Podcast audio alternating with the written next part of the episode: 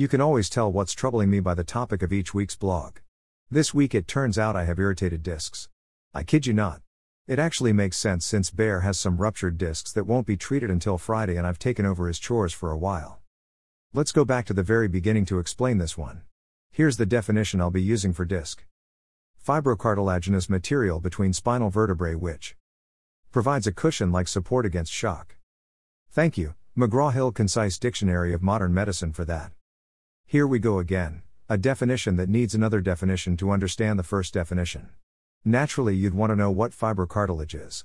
According to Gale Encyclopedia of Medicine, it's cartilage that consists of dense fibers. Hang on there. We need one more definition. I went to medicine.net at http colon slash slash www.newsmedical.net slash health slash cartilage. What is cartilage? asks for this definition of cartilage. It is a firm tissue but is softer and much more flexible than bone. So we have soft, firm, flexible, dense fiber material between our spinal vertebrae. Our what? Vertebrae is a bone of the spinal column, typically consisting of a thick body, a bony arch enclosing a hole for the spinal cord, and stubby projections that connect with adjacent bones. You can learn more about this by searching the Encarta dictionary.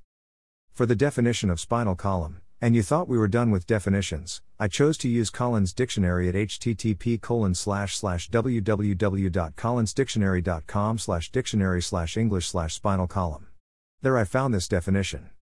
A series of contiguous or interconnecting bony or cartilaginous segments that surround and protect the spinal cord.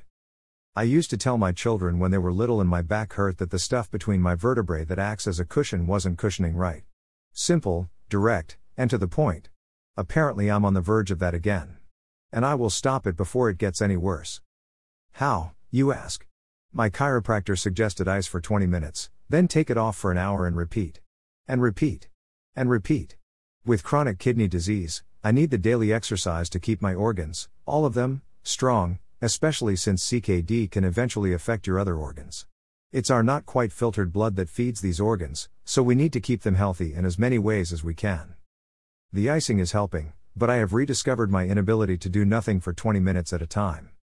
So far, I've made sure to wear the dental device that helps my mandible return to normal placement after a night of wearing the mandibular advancement device that treats my sleep apnea. I've also used the 20 minute to peruse Twitter, email, and Facebook for kidney information via iPad. I've even done my banking online in this same 20 minutes. As you can see, every minute of my time is important to me.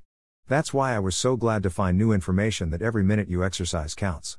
Obviously, with my back sort of injury, I don't consider it an injury unless I can't walk, I've had to limit my exercise. That's the bane of my existence anyway. Not the limiting, but the exercise. I usually ride 5 or 6 miles on the stationary bike or do a 2 mile walking tape with weights and stretch bands. I have to admit, I do it only because I have to. I'd rather read or write any time. Although, I love my Sunday night exercise, the blues dance lesson my daughter, Abby Wegerski, and her partner provide at the Blues Bar. If you haven't been there yet and you're local, why not? It's downright fun. Back to every minute of exercise counts, hooray! This is the first paragraph of the news article about this study published on September 13th of this year. You can tell right away why I like it. A new study suggests something encouraging for busy people. Every minute of movement counts toward the 150 minutes of moderate intensity physical activity we're all supposed to be getting each week. University of Utah researchers found that each minute spent engaging in some kind of moderate to vigorous physical activity was associated with lower BMI and lower weight. I have to admit, I don't break down that 150 minutes each week into daily totals when I think about exercise, and it's overwhelming. Break it down, and it's only a little less than 22 minutes a day. Hey, that's my 22 minutes a day.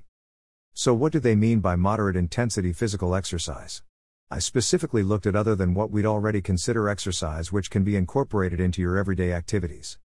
I park a little further away from my destination than I need to whenever I drive somewhere. If I'm not able to walk too well that day due to plantar fasciitis, I'll chop vegetables or mix my from scratch pancake batter by hand. If my hands hurt from arthritis or neuropathy that day, I'll play with Bella, the cancer free wonder dog. Wait a minute, these are all suggestions made in the study. And better yet, they count toward my 150 minutes of exercise a week. I like the idea that you don't have to chuck the whole idea of exercise if you don't have time to go to the gym, or climb your friendly, local mountain, or ride a bike 10 miles. I know it's hard to believe, so I'd suggest you take a look at the article about the study yourself at http slash slash www.nbcnews.com slash health slash diet fitness slash every minute physical activity really does count new study shows F8C11042850. I especially like that my 5 minutes of rigorous dancing or riding the bike or exercising to those walking tapes count. Well, my 5 minutes usually turns into more since I figure I've started so I might as well finish my 20 minutes or 30 minutes of exercise that day. Book wise, I'm hard at work on the book of blogs, but have no finish date yet since I really don't want to do any work when my beloved brother and sister in law are here for the two weeks I convinced them to stay. Just one more week, just one more week. I'm like a child awaiting Santa. What is it and how did I get it? Early stage chronic kidney disease is alive and well. There just may be a European book signing tour in the spring for this book. We're contemplating Germany, Amsterdam, and London. Readers, please let me know if you're from these countries. Until next week. Keep living your life.